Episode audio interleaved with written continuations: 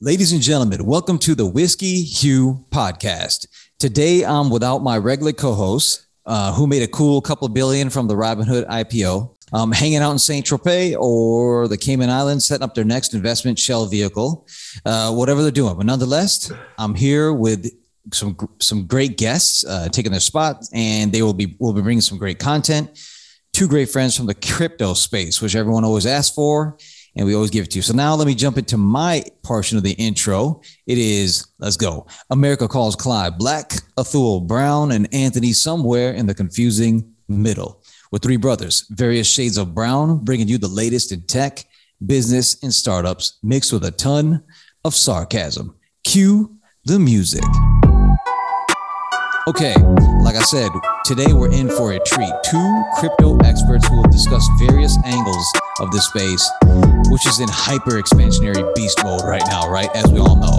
Very young industry, but it's killing it. It's pretty much a, you can't go anywhere without hearing 50 people talk about it. Some of them know what they're talking about. Some of them don't. All right. Uh, so let's let's get into it. Um, I'm going to have Greg Brown. You a lot of our audience is familiar with him. He's been on a few times. Great, great resource in this space. And Alexander Golding, another dear friend of mine. Alexander, I have to give him props. He was actually one of the first people I heard speak about the crypto space. Uh, and then Greg kind of came on recently, but Greg's all in. I love it. I love it. And then I have a handful of friends who are as deep in as these these two gentlemen are. So you're going to love this. So let's have you two introduce yourselves, uh, Alexander Golding and Greg Brown. Uh, go first, Alex. You're go alphabetical. Yeah, love to. Thanks, Athul. Um, so yeah, my name's Alex Golding, and I've been following crypto for a long time. I've been in it about five years. Um, I'm a two-time founder. Um, right now, um, just still investing. I'm more on the venture side. I do some liquid investing as well, but mostly I'm in it for the long haul because I believe that you know we're truly have an opportunity to decentralize kind of the power and stronghold on finance and art that's that's happened and of culture, and the way we're going to do that is through tech. And so I, I believe crypto is the vector to do that. And I'm Greg Brown. Yeah, good to be back on the show. Thank you, Athul. It's, it's great to be here, Alex. Good to meet you. And uh, I'm kind of a long-time income strategist who spent my career in the wirehouses you know, Merrill Lynch, Morgan Stanley, Wells Fargo, Goldman, et cetera, and working with the private banks, helping folks set their investment portfolios, whether they were uh, sovereign wealth funds or uh, large kind of corner office producers in either the private wealth banks um, or the wirehouses and helping them with their income strategies and as much what to buy and what to put in uh, portfolios, anything from you know MLPs to REITs to income producing, you know munis, taxable fixed income, et cetera. And so, what drew me to um, as, as, a legacy financial services guy to crypto was number one, the amazing yields and returns compared to the to the banks, compared to the money center banks, and low yielding uh, fixed income right now. Uh, you know, we got a 10 year treasury in the 130, 140 range right now, which is just ridiculous as a taxable yield, especially into the teeth of inflation and, and what the Fed's been doing here the last couple of years. Um, and so that, that's what attracted me. So from the decentralized finance applications to NFTs, really great, amazing opportunities to generate some yield. Um, a lot of the pool opportunities are really attractive to me, and I think this is the future going forward. Uh, and I like I like the numbers, I like the opportunities, I like all the smart people that are that are really really sharp in the space, working on the over you know eleven thousand five hundred coins and protocols in the space. And I could not be more excited. I, I think I said on a previous call, Athul, with with you guys and, and Clyde and the crew um, I think back in January, we had a call and, and you asked me, you know, what's the appropriate allocation for the average client? And I said, I don't know, but I think I told you by April 15th, I would be 90 something percent in. Um, outside of my real estate holdings, I'm more than 90% in crypto and digital currencies and in companies involved in that space. Oh. Um, and it just continues to outperform the S&P uh, dramatically. So it's been a, been a good move here and been a good run. I love it. All right. So let's set some benchmarks for the conversation, right? So, first of all, we will slightly demystify this space. There are many, many opportunities here, obviously, right? In all honesty, we know most folks fall into a few categories, right? Many folks are either playing or not playing. That's high level number one. Um, some want to play, don't know how, where to start. Maybe some of this conversation will help you. Uh, some think it's a Ponzi scheme. We know a lot of those folks. Some playing have no clue what they're doing. You know what? I fall into all four or five of these categories at some foot and some facet around some of these currencies. The big guys, I believe in them. Some of the smaller guys, I'm starting to believe in them. I'm seeing like this Web 3.0 develop, the metaverse. So we're going to talk about all of this. Um, and you know, the cornerstone of all of this, you should just is tagging onto what Greg and Alex just said.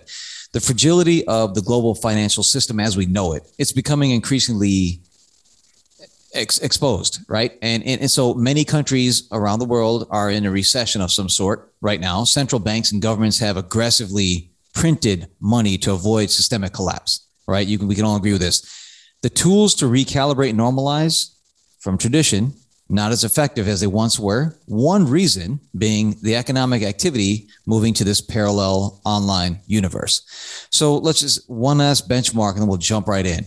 So stocks to buy in the equity markets. Let's just put that out there. That people, how people understand it. In the late '90s, there were around 7,500 of them. Right back when Sosa and McGwire were chasing their little baseball home runs. Right uh, today, almost 50% less, 3,800. And that could be due to a bunch of consolidation.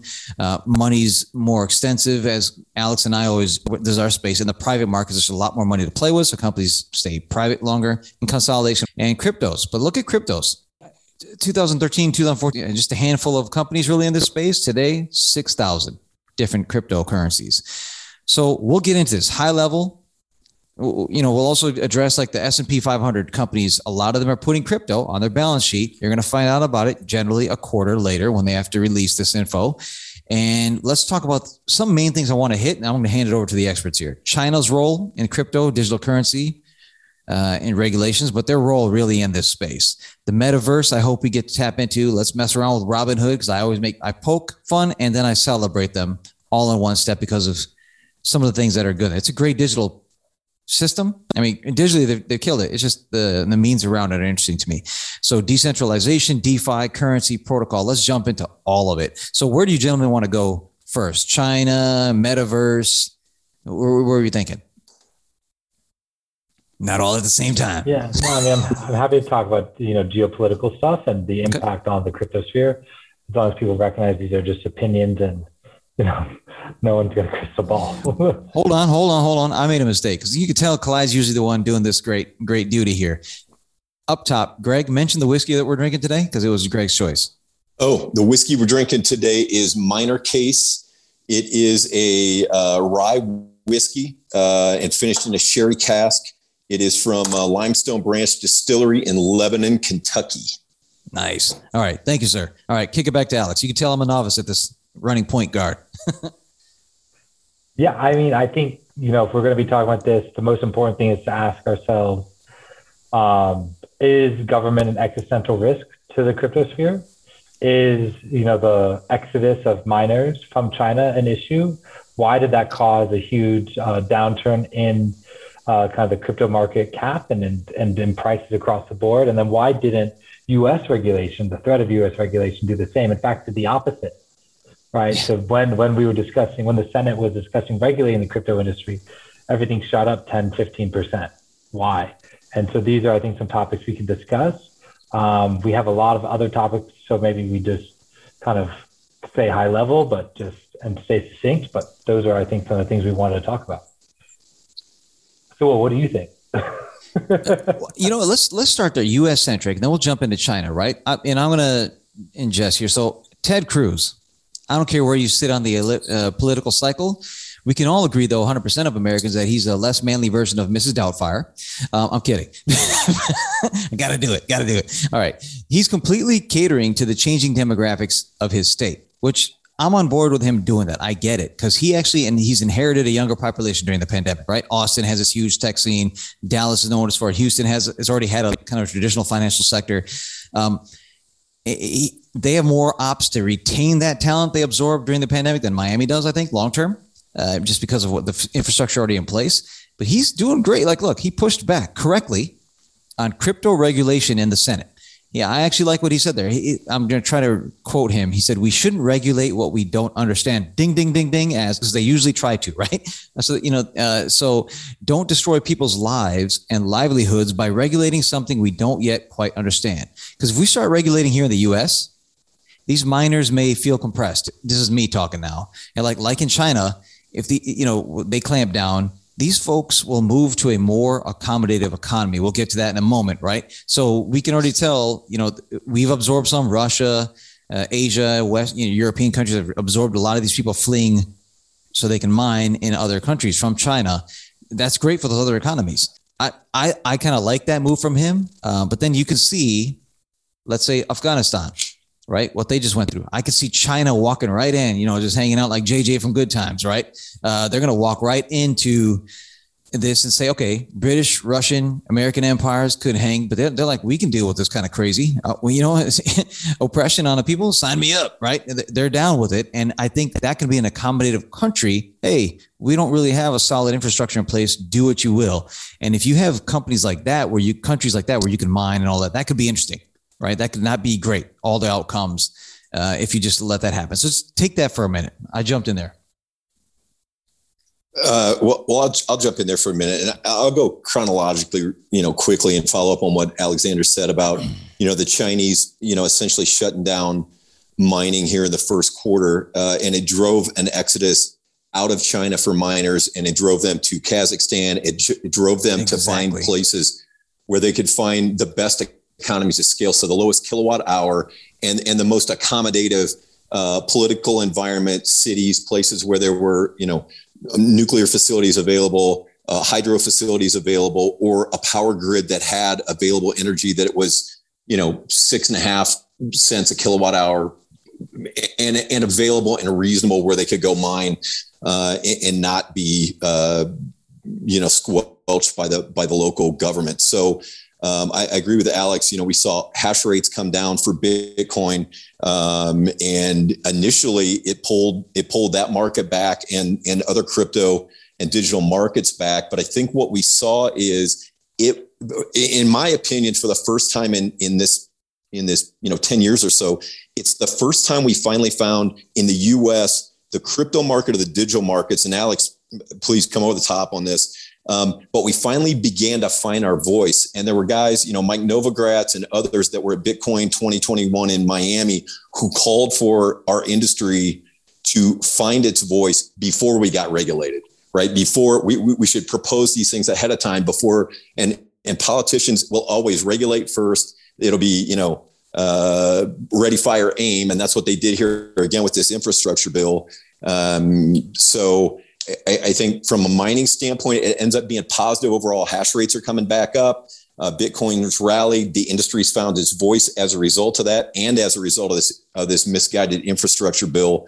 So I think both are uh, are good for the industry. And I think if you kind of go back to crypto and what you're looking for, last, last thought is you got to be clear on what are we solving for. Are we looking for yield? Are we looking to diversify and use crypto or or tokens or coins as an alternative investment class? Is it is it gold as an alternative? Is it a commodity? Is it a currency for your portfolio? Or are we looking for yield? Are you retired and looking for yield at five to 20% or in some of the pools where you can get 30 to 300%? So I think you got to be clear about what we're doing in this industry. But I think all of these things have been extremely positive. I would rather see this stuff UX, US centric for mining, Kazakhstan centric for mining, other places that are available and open to that where this can be stable and more long term. I, I, I, approve, you know, kind of applauding both these these events that have happened. And look, bad legislation will at least force us to react. And, and to Alex's point before, the markets have reacted really, really well to this infrastructure bill, even though it was bad news. We came together. It didn't force anybody out. No whales dumped Bitcoin for the most part. Volumes have been good. Everything's been just fine here. Wasn't it up like 35 mil a day for a while? It was going up, popping up that much really every day. It was incredible. Think of the yeah. transaction fees and all of that on that too, right? Yeah. So I think, and again, if you're talking about transaction fees, if we're focused on Bitcoin, which is um, a large sector of the cryptocurrency industry, I think Bitcoin dominance now is you know, somewhere at the level of 44%, right? So 44% yep. of the entire market, that's $920 billion of people's assets and wealth. Um, so when that when that is kind of stabilized, it's good. And what's great about the uh, kind of the legislation, and what's also great about the Chinese kind of factor, is that both of these activities, I think, and happening, their occurrences, basically ensured, or the outcomes ensured the continuation of the cryptocurrency industry. So one of the big issues that all the institutions and a lot of non-crypto native investors have been asking themselves is, will this be around in two years? Will this be around in three years? You know, they say, oh, it's, they write it off as magic internet money or, or you know, uh, crypto gobbledygook or, or in the words of Elizabeth Warren, super shadowy coders, because they don't believe in it, right? And, and, and I, but the fact that China said, listen, you can't be here, but you can exist is a, a good thing because a lot of people were always, always worried. This was always kind of whispered around. Oh, China's going to send their military in with guns and shut everything down. That's not what happened. You know, the and so there's an orderly kind of general, uh, slowly, an orderly but slow, or at least moderate exodus, government order, but still exodus from the country. Um, I'm sure over time that, that they might come back. Part of it was in order to solidify the Chinese Communist Party's uh, digital yuan, right? They did not want a competing mining uh, network and competing cryptocurrency network in that country. Um, that's something the U.S. government should kind of take hold on. Like we are going to lose the battles for in the digital kind of dollar space, the digital payment space, um, if we don't pass the right regulation. And then when the Senate debated for five days, you know, the finer points of what is a miner versus a validator, you know, how liable are software developers for KYCing eventual end users who could be two or three uh, parties down a transaction. I mean, that just shows that the industry is here to stay. And if anything, that provides to me that that's why everything went up because institutions said we finally have some legal clarity and some legislative clarity that this will be around and that this is a legit thing. And I think those are the key points to kind of take away from that. Agreed. And, and also, let me jump in there too. When Alex is talking about Bitcoin dominance, so let me just define that real quick. So if we look at a total market cap right now in, in all of crypto, it call it 2.1 trillion. Bitcoin dominance right now, according to Coin Market Cap, 43.9. So Alex, you're right on the number, 44%. Oh. So that's what percentage of Bitcoin market cap of that 2.1 trillion. Um, and what we've been seeing is as Bitcoin dominance has been sliding down here a little bit from 50 down towards the, the mid to low 40s, what we've seen is altcoins, alternative coins, Cardano, Solana's, um, Polkadot, et cetera, uh, Arweaves of the world, Kusama, Kava, on and on and on, pick up market cap. And that's been real positive for the altcoins. And, and most of those altcoins have outperformed Bitcoin um, this year at least. So that's been good for us. Um, the other thing is in terms of uh, payments, tremendous opportunities right now with payments with Apple Pay and PayPal and even Visa coming in and buying their first NFT this week. Um, and and figuring out that now that we've got some kind of legislation, good, bad, or otherwise, mostly otherwise, I think we'll see some revisions going forward. But I, I think the traditional folks have figured out there's money to be made here um, on the payment side, and I think the institutional providers you know, the Goldmans, the Citibanks, and others have figured out that their institutional clients want access to the space, Bitcoin, Ethereum, the ability to put that stuff on their balance sheets or figure out where they can find efficiencies uh, by by putting data or transactions on the blockchain. I think we're getting adoption that's going the right direction. So I think all that stuff is extremely, extremely positive right now. Let me, let me make two geopolitical geopolitical points. Let's tag on to let me do a quick one about Afghanistan, right? So they're a perfect case for wanting something like crypto. Unstable government, folks leaving in a hurry. We saw that, right? And and many folks are unbanked, power outages, all of this kind of stuff. So those who are banked could be causing bank runs because they're trying to flee in a hurry. And that's kind of similar to what we had in 2008, 2009. Um, that's one thing. That's a case for crypto. Like, okay, there's this borderless kind of uh, currency. Let's get back to China now play with me here for a little bit. I, am kind of a conspiracy theorist in, in, in, sometimes, and I like this kind of story. Um, wouldn't it in isn't it in their best interest uh, to stockpile anti-U.S. assets? Let's say, or so crypto could be perfect because you know gold expensive, hard to mine. Are they playing a game, creating headlines?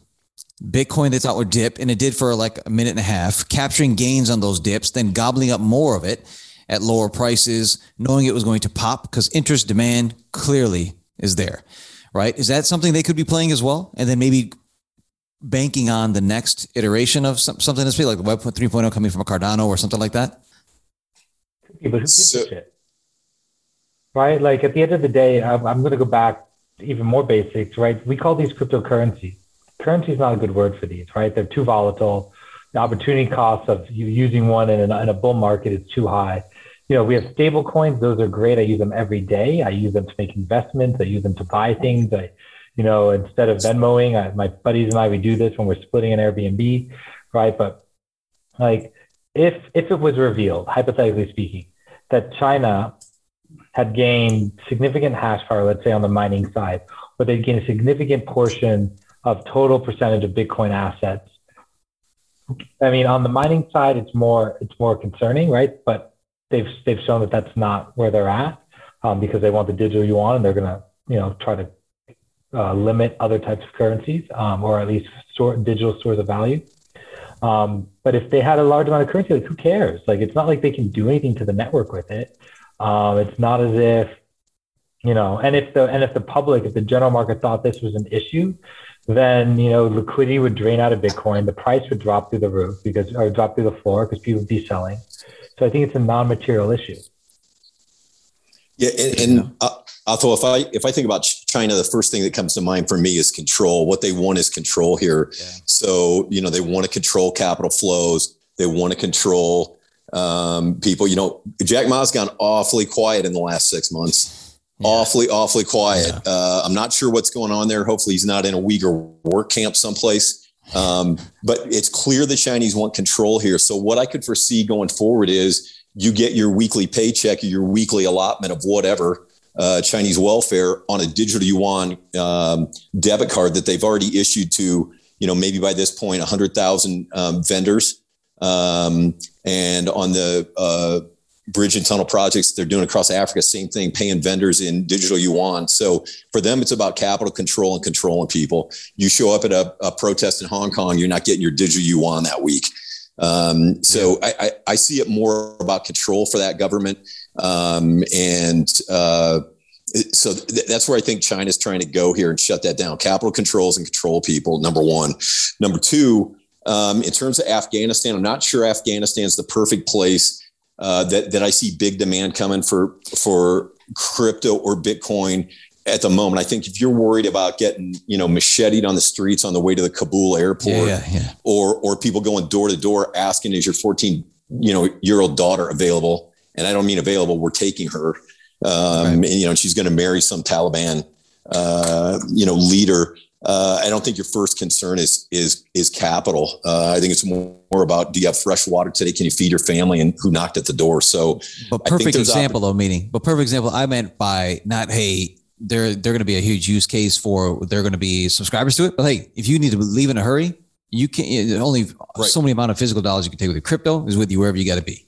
Yeah, I, I, think most of the currency in the country left on the helicopter uh, with their president. So uh, I agree. You can't just go to the ATM and pull out uh, Afghani dollars and off you go. So yeah, there, there can be a use case there. It is decentralized. That's good versus, you know, the Taliban, but I think it's going to be a while. I think that people have more pressing issues at the moment. Um, but there are good opportunities right now in, you know, in the Philippines and in lots of South American countries um, where we're seeing, you know, NFTs and, and play to earn um, with, with some of these uh, games. It's, it's pretty interesting where kids can, you know, earn more money than their parents do in a month or a quarter uh, by playing some of these NFT games. I think that's pretty pretty valuable for folks in terms of wealth distribution or creating wealth um, that's actually getting you know used and paying bills and and, and buying food. Um, so there are some great opportunities there right now. There are. I'd love to get back to in a second. I want to jump to something you mentioned though about Afghanistan. So um, when it comes to crypto and when it comes, this is a digital native, a digitally native first form of like capital creation, capital distribution, and capital usage right? And it's highly efficient, much more efficient than like the traditional banking system.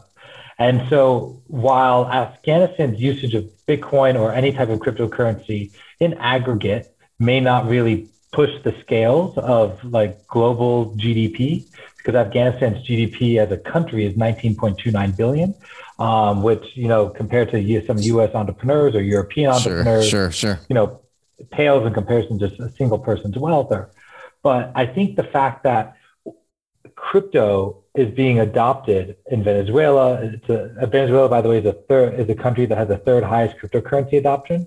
In Argentina, in Nigeria, in Afghanistan, I'm funding teams in Georgia. I'm funding te- you know the Balkans. I'm funding teams in crazy places that where they typically didn't have access to VCs like me.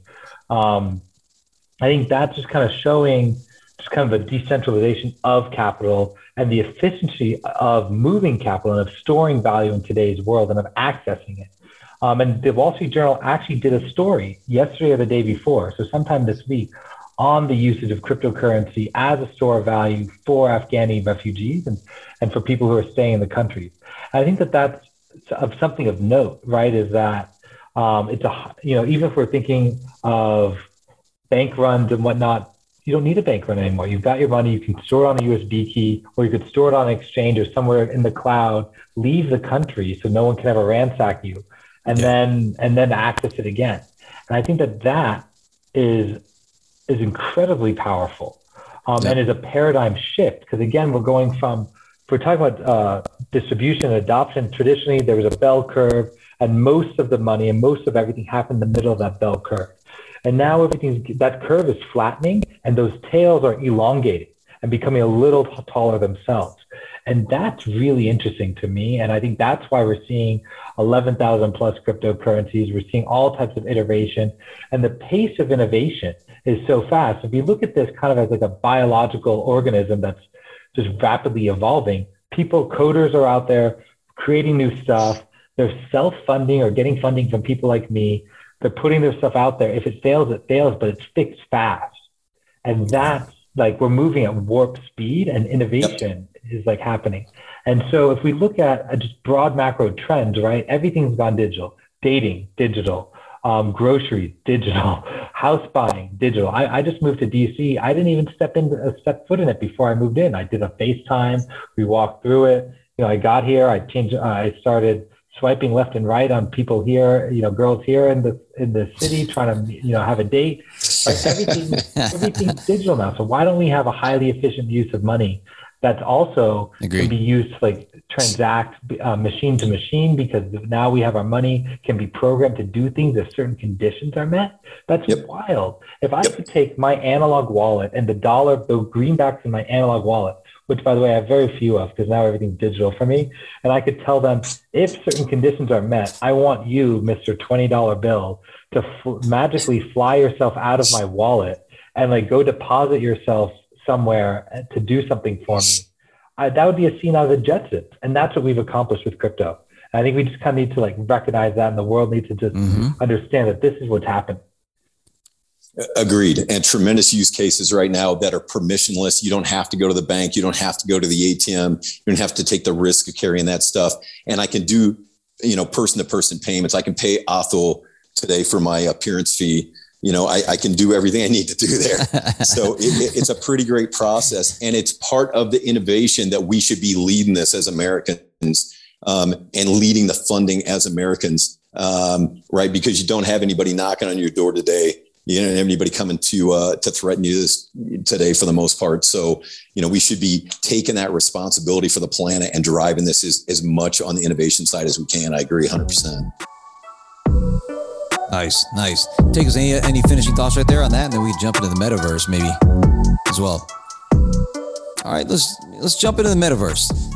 All right, so uh, let's set this up with like a name that everyone knows, Facebook, right? And then we'll get into the all the other players, which I think are actually going to be more interesting. But Facebook will be a nice, uh, helpful player to help a lot of people adopt quickly and scale. So let's say, you know, on their last earning calls, and I brought this up on a previous pod, on their last earning calls, if you listen to it, they make 95% of the money from advertising. They mentioned advertising 28, 30 times on that call they mentioned metaverse where they make 0% of their money right now 20 23 times 22 times something like that. You can tell where they're thinking of going. So they made this amazing purchase oculus. Now there's finally there was a prospective use case. Now there's actually real use cases. They're doing i think work rooms. They're doing everything where you could show up. They're going to play to every hybrid and in-house format. And you know uh, you can work If you're working remotely, you can look like there's an avatar representing you with your laptop in front of you in a meeting. They've already started setting it up. So they're coming for Zooms, the Google Meets of the world. They're coming for them, right? So this is great. Now, I think eh, whatever you think of Zuck, I mean, the guy's, he's putting his eggs in this basket. And I think he's going to be one of the right people. I'm going to get crucified for saying this, but to help us kind of move in that direction. And then all the other things, obviously, Republic Realm, Decentraland, Apes. We're going to talk into what some of the companies and maybe people are affiliated on this uh, Potter involved with it, whatever they feel like disclosing. Um, so there's a lot of going, but I think sports and some of this other and work are going to help us kind of jump into. It. But sports and all this other kind of crypto plays, um, and I covered. I don't want to cover again what I said on the last pod, literally like a pod or two ago. Is you know it was the the apes. Uh, I'm sorry, it was the crypto punks. It was delved off the whole crypto uh, I'm sorry, the punk period of you know in the 70s and all that, and they created these things, and now they're they made they cleared about 150, 160 million in one week because Gary Vee got involved and within, you know, somebody upped him by like 30, 40%, like 5.5 million for the next crypto and a bunch of them exchange hands. These were given away for free on Ethereum initially. Right. And then half of those, maybe 40% of those have been lost. So the 60% that remain, and I'm going to make this, uh, look, take that for a little bit. And then I'm going to jump in and make some other kind of declarations. I think that are pretty interesting in this space.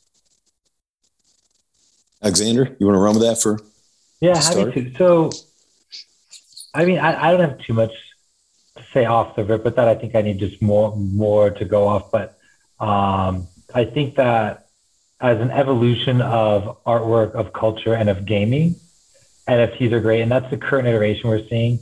Uh, but an NFT is a non-fungible token, so it just means something that can't be exchanged for something else, right? So, and, you know, we're seeing this in music now. Audius is a music company. Um, that has 5 million daily active users, you know, and it, it enables kind of uh, more efficient artist discovery and music discovery, other things. And a lot of their, they have a blockchain backend that's based on a highly efficient blockchain. Um, and so it's, I think that we're starting to see creep into other areas than just, you know, visual art, which is where it kind of started. Um, I've had people pitch me ideas to take you know relics like antiquities and make a digital representation of them and that represents ownership. And again it's a more highly efficient use case for transferring ownership and or lending out ownership right? If uh, historically you had to sign 10 papers and three docu-signs and two pdfs now you can just send you know a one pager with an nft link embedded in it click on Wait, Alex, in my time, it was send a few faxes back and forth yeah. and try to get exactly. to terms on the contract. Exactly. Send a few faxes, you know, take someone out to lunch, like hope the briefcase doesn't get destroyed, like, or rained on, whatever Flights on time. Yeah, fly, exactly. And now we can, here, here's a, but here's a QR code. Just yeah. scan it. Like now you own, well, now you can view my thing. And we're seeing, you know, of course, in the beginning, uh, status symbols come out, those punks right? Yep. Other other profile pictures come out. A lot of this is driven on Discord and Twitter. Yeah. Um, so I, I, think I just kind of want to start there and to see what you guys have to say, and then we, I can go deeper as as we should yeah we should reiterate that hey this this whole space can explode now metaverse has been around since early 2000s i think you know some of these video games have been around but what's what's allowing it to explode blockchain right? You can build, you can see the smart contracts, all the NFTs that you just mentioned, all of these contracts, the smart contracts built on Ethereum for, for the right now.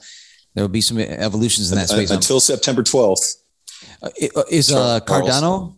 Is Cardano? Is Card, isn't it October 1st? Well, they keep delaying that date, right? I, I, I think happen? we're September 12th, September 16th. All right, all right. All uh, right. Assuming, you know, all the programming you, goes there's, well. There's people betting on if it's going to happen or not on this other thing called prop bet, which is phenomenal. It's, I agree with you. I, I, Cardano is going to be another player. I think Cardano is actually, it's, it's cheaper. And it's more, it's more efficient as far as gas fees and all of that to run. It, it could kind of be an alter, alt, alternative to Ethereum. So listen, I'm a, I'm a big fan of Charles at Cardano. I'm in, I'm in my house in Boulder right now. He's also in Boulder County.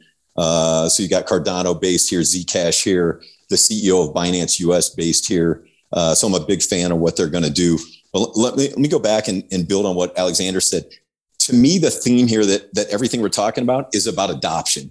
It's about adoption and moving away from fiat currency and moving away from these old Greg Brown send a fax, get on a plane, travel 50 weeks a year to build relationships to close deals.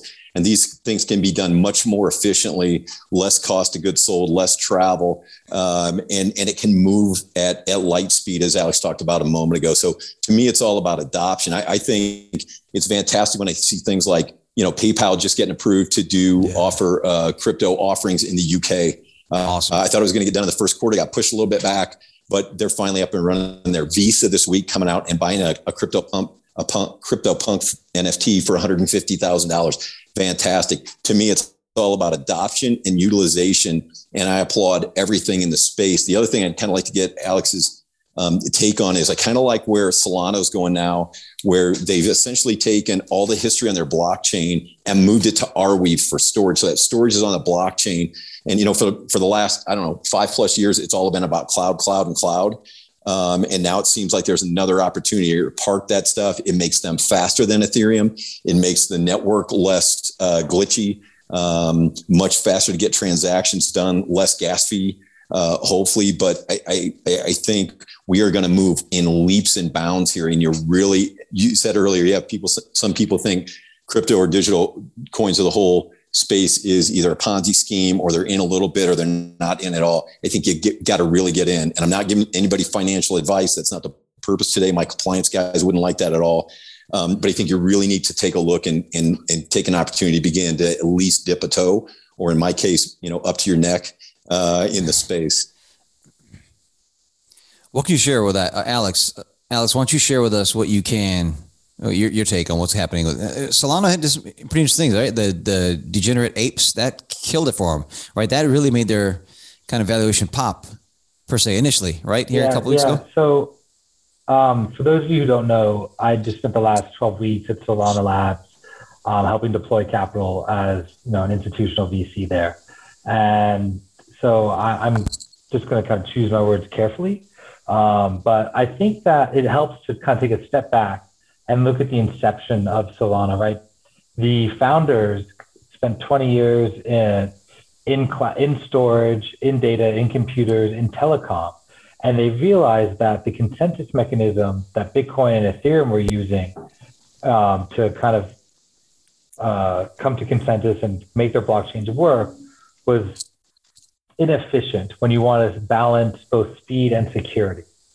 And so they created a new form of uh, consensus called proof of history, and it it it. I'm not. I'm going to spare people like the highly technical things. You can Google that, but basically by relying on like a certain secret trick in like computer uh, hardware architecture, they were able to speed all that up. To put things in perspective, as to just how advanced Solana's technology is versus, let's say, the number one or number two players in the space. By the way, Solana is, uh, you know, a top 10 cryptocurrency by market cap right? Um, we'll, we'll look at Ethereum, which is number two. Ethereum can handle about 30 transactions per second, according to Fortune magazine. Um, and they can confirm these blocks appro- approximately once every 15 seconds. Sounds fast. Let's put things in perspective. Visa, I, according to Fortune, does about 1,700 transactions per second. So Ethereum 30, Visa 1,700. Solana can handle 50,000 minimum, easy, no problem on a good day. You know, up to mm-hmm. 65,000. There are ways I've heard to get above that. I think that, you know, there may be plans to get above that. But right now, let's talk about 50,000. So what is, easy. you know, 50,000 divided by 30, right? We're talking about, you know, a huge order of magnitude increase. This is not a 10 times increase. This is not a 100 times increase. This is more than a thousand times yeah. increase in terms of efficiency. Now let's talk about block time uh, consensus. So Ethereum is approximately once every 15 seconds. Solana is approximately once every 400 milliseconds. So again, we're talking about a 40x increase. And if we're talking about replacing an incumbent technology, you can't just be 10 or 20% more efficient. You need to be 10x, 100x more efficient. So this just kind of shows you the difference between the old tech of Bitcoin, which was created as you know 2008, 2009, 2010, you know, right after the um, great financial uh, crisis, and it was created as a response to that to disintermediate the power that these financial institutions have, so they could never kind of shaft the global economy again um, to Ethereum, which was I think 2014 or 2015. I want to say 2014, but 15, um, 15 I think. 15, yeah. But now we're to now like the modern day. You know, we're in 2021, and we've got this kind of like modern blockchain for the modern world that can truly handle any type of decentralized financial application or artistic application thrown at it. Um, that kind of that, that that should kind of show you where the puck is going, in my opinion, at least. And um, so I'm a believer. I've drawn, I've had you know a good amount of time drinking the Kool Aid, um, and I believe in this stuff. And as a VC, I have to think about where will technology be in three, five, seven, ten years, right? It's mm. it's not just about uh, it's like how did the iPhone transform our world? Even though the iPhone wasn't the first smartphone in my mind, like I had I had a, a flip phone that could access the internet, and I used to use it that way. When the iPhone came out, when BlackBerry came out, but especially iPhone, like it transformed people's uh, abilities to communicate, to transfer data, uh, to keep in touch. And it took, but it took a 12 year period, right? Like, two, I think it came out 2008, 2007, 2008, or was 2012, whenever it came mm-hmm. out. It took time for it to become what it is today. And that's what we have to think of when we're talking about these blockchains. And so, you asked what degenerate ape. Oh, I can get, yeah, sorry, I'll pause here. Yeah. So you touched on a little bit, but so as a VC, you're going in and you're looking out three to five years. Is there other things you're looking for? So you get you get the opportunity to come into Solana, or you get the opportunity a deal gets put in front of you. You're looking for something to hedge your existing portfolio. You're looking for something to take out a holding that will improve it, that will speed it up, or shard uh, that blockchain, or Im- Im- improve those transactions. Or what are you looking for ideally when you look at a deal?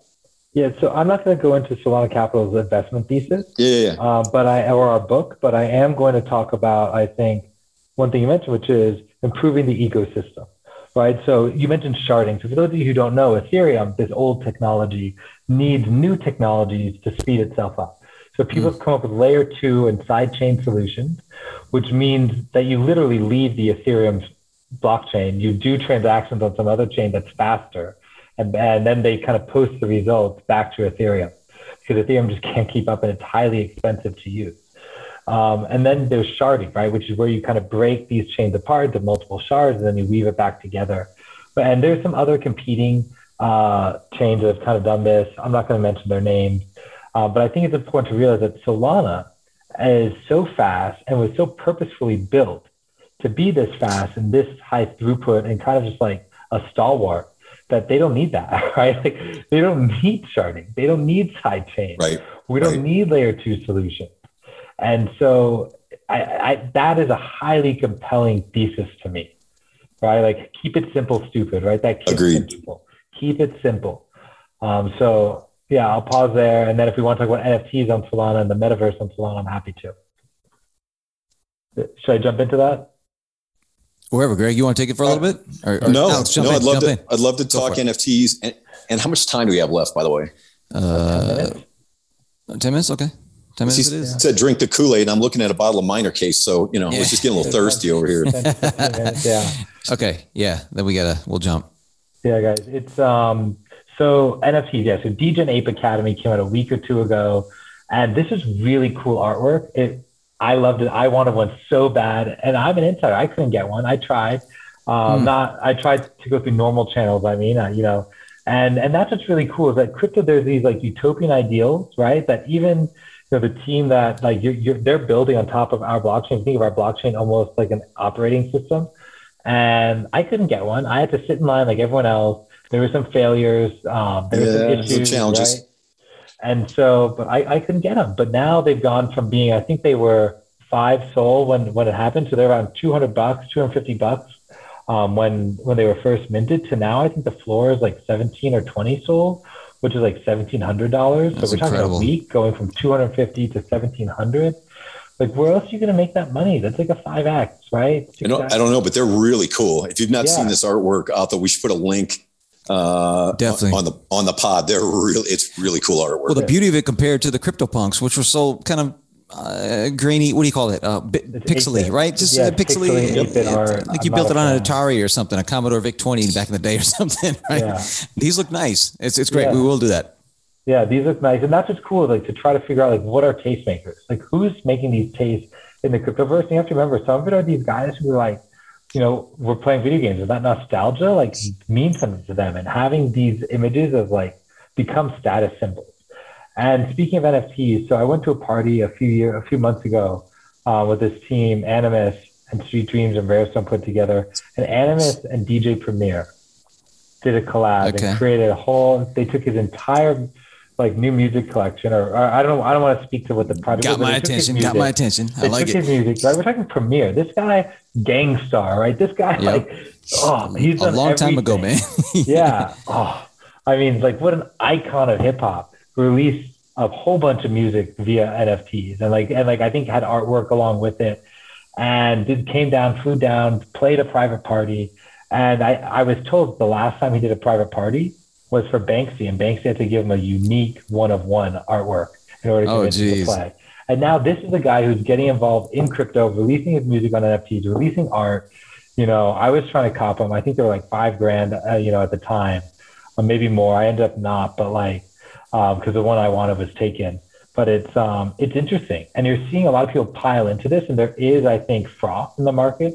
I'm not Mm. going to call it a top. You never know when a top is, but there's froth. And so it's really about sticking to our guns. It's about getting exposure. There's something on Ethereum that came out, digital horses, digital horse racing, right? So the true degenerate of me was like, all right, nice, digital horse racing. And it's called Zed Run, Z-E-D Run. I like the guys there. I have friends who are like Zed Run millionaires.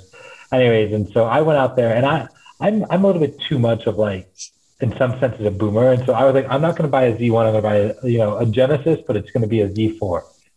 I should Okay. have been less cheap and bought a Z1 for 13,000 because now they're going for 150. Wow. Right. Yeah. Wow. Yeah. Instead, I went the cheap route. I bought a Genesis Z4, which is like kind of like the minimum. It's kind of like the bronze, right? Like I should have bought the gold. and um, and it's a lesson learned, right? Like I had to. You have to move with conviction. You have to be willing to leave old beliefs behind. Be willing to embrace the new. Believe, lean into the power of community. And that's Mm. this is so great. It's community fueled passion, community fueled artwork, community fueled capital creation, and capital like sharing and people will share alpha with you. A lot of people will also share some other things that like Yep. maybe you should listen to their advice, right? But like people will share alpha, and that's important. And, and- and Alex, what do you think about it in, in this world where you've got you know Australia going back into a two month uh, shutdown Yeah. and, and these things that can create a sense of digital community or or Mm. digital tribalism seems very very important to me. I don't know what's going to happen with football in the fall if we're going to be back to reduced you know attendance Mm. or if you have to show your vaccine passport to attend but it seems like it's ripe right now on the planet for these other digital opportunities to commune with other people and connect and, and, and have this shared artwork, this shared, shared sense of who you are now under this COVID or Delta variant existence. It seems really, really important right now. Yeah, absolutely. And I, you know, I wouldn't put it past. and This is me speaking, uh, you know, as an opinion as a layperson here. I wouldn't put it past the, the sports world over the next few years to start distributing tickets as NFTs or to Oh, drop absolutely. airdrop Of like course. merch. Imagine you go to uh, let's, let's say you know you got a you got a Bulls jersey in the background. Let's do So imagine you go to a Bulls game, and the Bulls like you know the, they win they win the last playoff, and they airdrop artwork to everyone sitting in that audience. Go crazy Oh, right? Oh, everyone, absolutely. everyone who interacted at least five times on Twitter with them that night gets a piece of artwork celebrating the win. Yep. And then, and then imagine you could. There's a secondary market. So this is what's cool about crypto. Is you, you Yeah. provide liquidity for any type of asset. So now there's a secondary market, digital first. We can go 24 hours a day, buy, sell, trade, or lend or borrow against Yep. that asset. And so Yep. now you went to a, a, a basketball game. Maybe you spent 200 bucks on a ticket. You get a piece of artwork with 100. It appreciates to 500. You lend it out, and you're earning 10% interest on it. You know, uh, semi-annually, so 20% per year. Yep. How, how does this drive adoption models for everything else? Oh, And so I'm looking at deals that are in in the creative space, in the culture space, in the fashion space, in other spaces that are using that are designing digital first incentivization models to drive non-digital uh, consumption of goods and services. And and that's where I think the Fortune 100, Fortune 500 are going to be caught off guard. Wait, wait. Did you say, wait, wait, did you say digital first incentivization models? Are you a Georgetown guy? I'm not a Georgetown guy. I'm not a Georgetown guy. I thought you were at Georgetown, no? No, I'm a G. I went to GW for a first year of an MBA. Got All it. right, Okay. all right. My, my Yeah, that- bad. that's my not bad. a Not term a I hear in the Georgetown guy. Yeah. I'm not. It's- it's I don't. not I a- don't. I don't drink that their tea. They're they're a little too highbrow for me. Ouch. All right. Well done. Well, I, I agree with you 100%, but I think the way that that fiat gets moved further back into the into the you know uh, back into the the history, I think that tickets are going to and you're going to scan your NFT to get into the game. You're going to be a season tick, Absolutely. season NFT holder. That's where we're going. That's the value. So I'm in I'm in my house in Boulder, and Red Rocks is the amphitheater near here Yeah. where U2 filmed uh, Sunday Bloody Sunday, and the Beatles Mm. played there. And every trader I know in New York City at every firm always wants to come out in the summer, stay at my house, get some edibles, and then go see Tedeschi Truck or the Dead or Phish or Bob Weir or whatever. And everybody wants to go to Red Rocks. I would do anything for a Beatles NFT of a Red Rocks ticket. Th- There's not a you can't put a dollar amount on that. And and there are things like that, that I think are extremely valuable. I'm a Raiders fan. Um, I'm a huge LA Kings fan. You mentioned yeah. where the pucks are going. You know, Mm. a lot of people don't know Gretzky's first pro contract was with the Indianapolis Racers.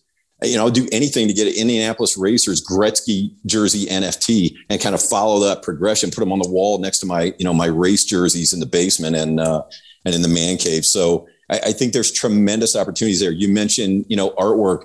Um, you know, why don't I have uh, a Gustav Klimt here? Why don't I have? Um, I, I'm a big French Impressionist painting guy. Why don't I have a Monet and a Manet and those things uh, available? I'm Because here's the thing. passionate about all that stuff. And it's like we've seen Monet in person. It does nothing for me. I, I'm supposed to think it's amazing because it's supposed to be amazing. Okay. I think in this space, you're going to have a lot of younger folks who are going to be full of, you know, they have money that didn't have it when, I mean, we didn't have that kind of money that they'll have this next generation because there'll be, there'll be different ways of achieving it and capturing it, but they're not going to want LVMH. You know, LVMH is going to try to tag on. Alex, you tried to you tried to say. this. I think they're going to want crypto native companies. I think Glossier was one brand. I mentioned this on the last pod. Glossier is one brand that captured like the, what I guess millennial it would be. Gen Z is not going to want Glossier, but Glossier's got a nice foothold into this space because they have to capture the youth. But they're going to want some crypto native brand to come in and help them exercise all these options. Uh, it- it's going to be amazing. I think we're only talking transactionally. There's going to be a point where you know Oculus, you have to wear those big goofy things. Can you imagine we're there for 10 hours a day? Right. There's going to be a point in life, it might be 15, 20 years out, where we just get out of bed and step into it and we're experiencing, uh, hey, we're in Aruba with Dahlia, jump to the pool, jump to the, jump into the Yep. ocean, right? Um, hey, I, let's I go don't. get this. The Tesla bot. The Tesla bot will take her. Yeah, yeah. I think that's like that. What is it called? It's like his cruiser, Elon's. What is that truck? He's got Cybertruck. It's never happening. no, the robot will probably happen. I think it's kind of cool. But he's he's a marketing genius. But that's that's another that's another topic. But Yeah. it's I, I can't wait. It's gonna be interesting. I'm gonna tag on at the last end. Go finish your thought. And I'm gonna tag on something that might be an an, an interesting impact on society afterwards. Go ahead. Yeah, so, so I like to mention a few things, right? When we're talking about artwork, like this is this is legit artwork. I'm going to put a, a link in the chat here to Fewocious. It's a, a profile Esquire did of him. We're talking about an 18 year old teenager who made 18 million in about in about 12 months selling artwork Sweet. on the internet, right? So this is not just like some fad. This is like literal serious artists getting out there, and because they've got they've mastered the new forms of distribution and the Yeah. new forms of creating community and of reaching people. And at the end of the day, both money and artwork and culture are about reaching people and connecting them and getting them to do something and evoking a response in some way or another. These people are able to make to add a lot of value to our lives. And um, this is someone who you know is a very visible member of like the the queer crypto artist community, kind of pushing forward a lot of his, his ideals there. And and it's incredible. Like literally, the youngest. This guy's the youngest artist to ever be featured by Christie's, and the first artist to ever crash its website. And Oh, this wow. happened because of crypto. Like this would not have happened without Yeah. you know crypto revolution. So people need to pay attention here. And Um, we've we've mentioned a bunch of artists like Black Star. You mentioned you mentioned uh, who, uh, the Beatles. All these. Can you Premier, imagine? Uh, Paul McCartney wants to record a new track. Okay. Or uh, Black Star. Let's let's let's get into it. Mos Def wants to do something interesting now. He's been out of the game for a little bit, tapping into other things, doing podcasts, but now he wants to do another piece of music. Let's say if you could own a piece of that. So I know from the music industry, they, they front you money and then you have to pay that back. Well, sometimes when people try to go independent, which is kind of the, that used to be the impediment against going independent, is you have to okay, where do I come up with 100k to fund my own project, and then hopefully to get it back, I have to figure out my own distribution. That's what the record labels used to do. Well, now if you let's say us three really like some artist. Okay, well he needs he needs 50 or he or she needs 50, 60K to put this. I put in 5K, but I get ownership and perpetuity on that deal. Right. So we have an ownership in, in one in of our royalties. favorite artists exactly. in royalties. That's exactly where I'm going. So that's one thing I, I'm looking forward to. I'm already looking at some deals into that space. Another cool thing I'm thinking, like, you know, uh, back when I was in Music Street, I, I still get checks every three months, but they come at a nine to 12 month lag. So something is on CBS today, featuring my music. I'm going to see it 12, 12 months later. With blockchain, you get it all there. It's very transparent. Airs today, paid today, or paid yeah. tomorrow. That's where we need to go, right? There's a company doing that as well. Um, interesting space. Take it. Go ahead. So I wanted well, to touch on one thing there. Oh, Greg, go, but if you want. No, I, I agree with that. I, I was thinking about you know, with, with, all the lockdown with COVID and what might be coming with the uh, with the Delta variant, you know, I can't go to my favorite impressionist museum in Paris at Musée d'Orsay and go see all my favorite impressionists right now. Look at this. So guy. I'm so I might want to drop some NFTs to my daughter and say, hey, here, let's take a look at some of this stuff. Let's well, we're going back to school. Let's start talking about art a little bit more rather than just doing online Spanish and just online, you know, a couple of art drawing mm-hmm. classes because she's very artsy. So I might want to, I might want to buy some of those NFTs to give her some exposure to that because I'm not sure when I can take my daughter Dahlia to Paris again. Or the last time we were at the Guggenheim, I went with my buddy uh, John Esposito, who's a big architect in Brooklyn, uh, and his girlfriend Fa, who's this amazing Iranian woman with with a double PhD, works for Google. So we went to see Giacometti at the Guggenheim. Dude, I'm I'm jonesing oh, wow. to get more artwork right now. Broadway's still closed in New York City. It's killing me. So mm. I would drop money right now on NFTs to give my daughter that experience versus waiting another year or so to go have these have these trips. You know, Dahlia right now is in Aruba with uh, with mommy right up until school starts uh, in New York again in two weeks right after Labor Day. I wasn't sure they were going to get out of the country. So I was scrambling to figure out what are we going to do if they can't go or, or they need a COVID test or, or one of them's positive or something. So I think there's tremendous opportunities right now to grow, to grow this global existence and give exposure um, to kids. Yeah, I'd, I'd love to jump on that for two, two quick things. One is on the art space is a lot of people say, oh, but who cares? It's just digital art. You can take a screenshot and like copy and paste it, right? So let, let's say let's say you do that. People do that. You know, boot, boot, bootleggers exist. Bootleggers have existed for hundreds of years. People who steal, cheat, and lie, they exist. What's important is that we know who really owns it because there's provenance at the point of creation. Yeah. And and it's now stored on an indelible record that is distributed across thousands, if not tens of thousands of computers across the world, potentially stored even further on Arweave or IPFS which are these kind of decentralized file storage systems. So from the point of minting, the the the, the proof of ownership, and for forever basically, as long as we have electricity and an internet, we now know who owns this for real. And there's no, you know, you as long as that chain and that transfer of ownership happens appropriately every time the physical piece, let's say hypothetically speaking, if you were linking it to a physical piece, not only a digital piece, happens, there will never ever be a, another fake Picasso because and it's going to be like art, right? True art. King Arthur, if something burned down and if his castle had burned down, there's a painting that survived that. There's a story pegged to that art piece. Yeah. Here you're going to have that provenance and then everything. LeBron James owned it for a while. Doesn't matter much to me because this guy's my goat. Jordan, you see the jersey. Um, so if Jordan owns something, I would pay up to get that versus yeah. if you know LeBron had it. So it, all of that's going to be pegged there, transparent for everyone to see. It's the yeah. story that comes along with the art piece. Yeah, and and to well, jump on that, I think what's important there to for everyone to realize is that we need to dispel some of this FUD of like crypto is only for criminals and you can't trace it, right? So if we're talking about provenance and like knowing that Jordan previously owned a jersey or owned a piece of art, or even if it's a digital first, like if we know that, then everyone else knows that. So this isn't good for criminals. And a good yeah. a good case point, a case in point is the Colonial Pipeline. Uh, hacked Perfect. earlier this summer in July of 2021. Nice. They paid money to these hackers in crypto, in Bitcoin specifically. Um, within like four days, the FBI seized it back, right? So, like, this is not for criminals. It's highly inefficient.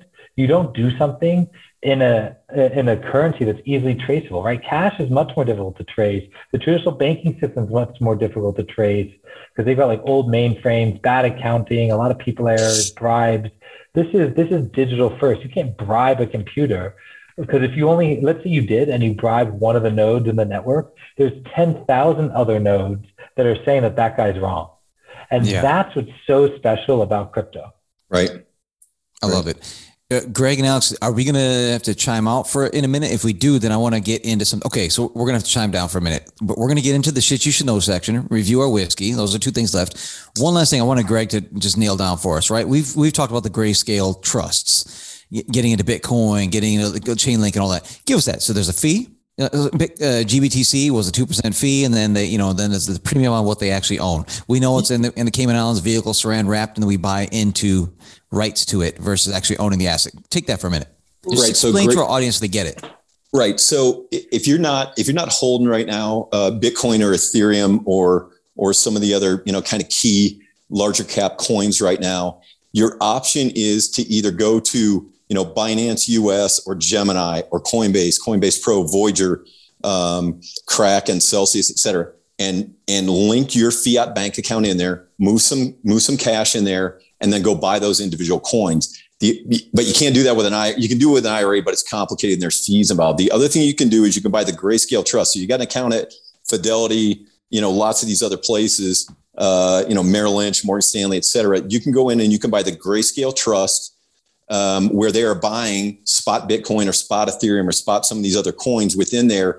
And it's easy. You can do it right in that existing account. There's no additional know your client. There's no set up your account. If you're concerned, you know, that it's a Ponzi scheme or you're concerned about security, you don't have to link your bank account, right? With your, you know, $3 million liquid or whatever it is into that into that account and think you have any exposure there. So you can come and buy it. If you buy GBTC, which is a Grayscale Bitcoin trust right now, a day ago it was a 17% premium. So what that means is when you buy the share price at call it 39 bucks you know, a share, you're actually getting like 43, 44 dollars worth of Bitcoin. So it was more advantageous for investors over the last few months to buy GBTC and get that 15, 17% discount than actually buy physical Bitcoin, depending on what you were trying to trying to solve for. So there's a ETHE trust through Grayscale for Ethereum. There's GBTC for Bitcoin, but it's it's something I look at every day and see where the arbitrage is about how I'm going to trade that. So in my IRA accounts at you know E Trade, Schwab, et cetera, I'll buy GBTC and ETHE. More than that, when I want to own the individual coins and not have a fee on it, I'll just go do that, pay the gas fee initially to own it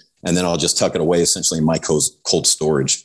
Done. That was like a quick 101 on it uh, after the 1900 level that we had in the conversation with Alex and Greg prior. Uh, this is great. Gentlemen, I wanted you two to meet and get on this uh, topic together. This has been awesome. I think we need to do a part two, part three. A Minor Case. So, Minor Case rye whiskey, and it's finished in sherry casks. So it comes from, you know, proper bourbon, Kentucky, Lebanon, Kentucky, and uh, it's 100% rye. So you can mix that in old fashions. I like it on the rocks. You can go any way you want to go, but it's just a nice, clean, beautiful way to go. Um, and I just like that. I like that rye whiskey a lot. And I came across it at one point. It was recommended to me from a couple of different people, and I've had it two different ways. And uh, if you haven't tried it, you should you should hit that is sweet. It's nice, and it's got that deep amber color to it. So sherry oaks, a lot of American uh, bourbon whiskey creators, uh, distillers, they buy old casks from Europe. Sherry would be from France typically, right? So that's why it has this, and it absorbs that color, that beauty. Right. It's not food coloring, right? just no, and that just, flavor. Yeah, it's not oh, Fireball. It's not Fireball. so it's nice, sweet. Um, Alex, if you have any, you can throw on there. But that I got the sweetness from it. The car is very caramelly. Um, all right, let's get into some the shit you should know. We can we can squeeze shit you should know. Just one last tidbit: a book you're reading, a movie you're watching, whatever it is that you want the audience to know about that you're kind of in, in tune with, and you recommend for them. Go, Alex. You go. You have one? Yeah, I mean, yeah, just read everything about crypto you can. Empower okay, yourself. nice. Make yourself some money. Quit your job. Like, go go full time crypto. Hey, like, that's shit you should know. okay, good. Greg, go for it. Yeah, I, am gonna. I'm gonna. I was gonna go a different direction, but I'm gonna build on that. Listen, there is no MBA in crypto except there might be one in Hong Kong or Singapore by now. There's no certified financial analyst. There's you know there's you you can make your space. Look, I'm a traditional financial services guy embracing crypto with all four arms. I am 100% in here. I'm I'm on you know five podcasts a day. I'm you know i probably read 100 white papers. I haven't seen as many deals as Alex has but I am enamored that I'm taking my old, you know, I was first licensed in the in the investment business in 1986. I am teaching this old dog new tricks every single nice. day. I'm learning new things about this space and it's moving even faster than Alex alluded to before. I could not be more excited. And I wish I had come up with this quote, but I am telling you, this is the trade of this species of every asset class I've ever seen going back to my career, in 1986, when it started, when I was first licensed, July 4th weekend. This is the trade of the species. You got to get involved one way or another. Okay, I'm going to take a one s one one a different direction one a little bit, but if let's take one s at a time. okay, you know, so piggybacking kind of, but if you're not, let's say you don't want to, you're not, you're scared about that. I think you should jump into this space. But hey, if you're a techie, Here's another opportunity for U.S. State Department. I had no idea. I just want to share this thought with you. There's something I read in an article. They're offering dark web informants up to 10 million per transaction to help bring in, bring to justice those who are, are under the direction of foreign influence, do things like hacking U.S. payment systems um, and and all of that to harm us. So since the 80s, U.S. State Department has given out over 150 million to about 100 different people as rewards to help crack down on some of these things. So if that's more your boat, do that too. There's a lot of money there. Peace.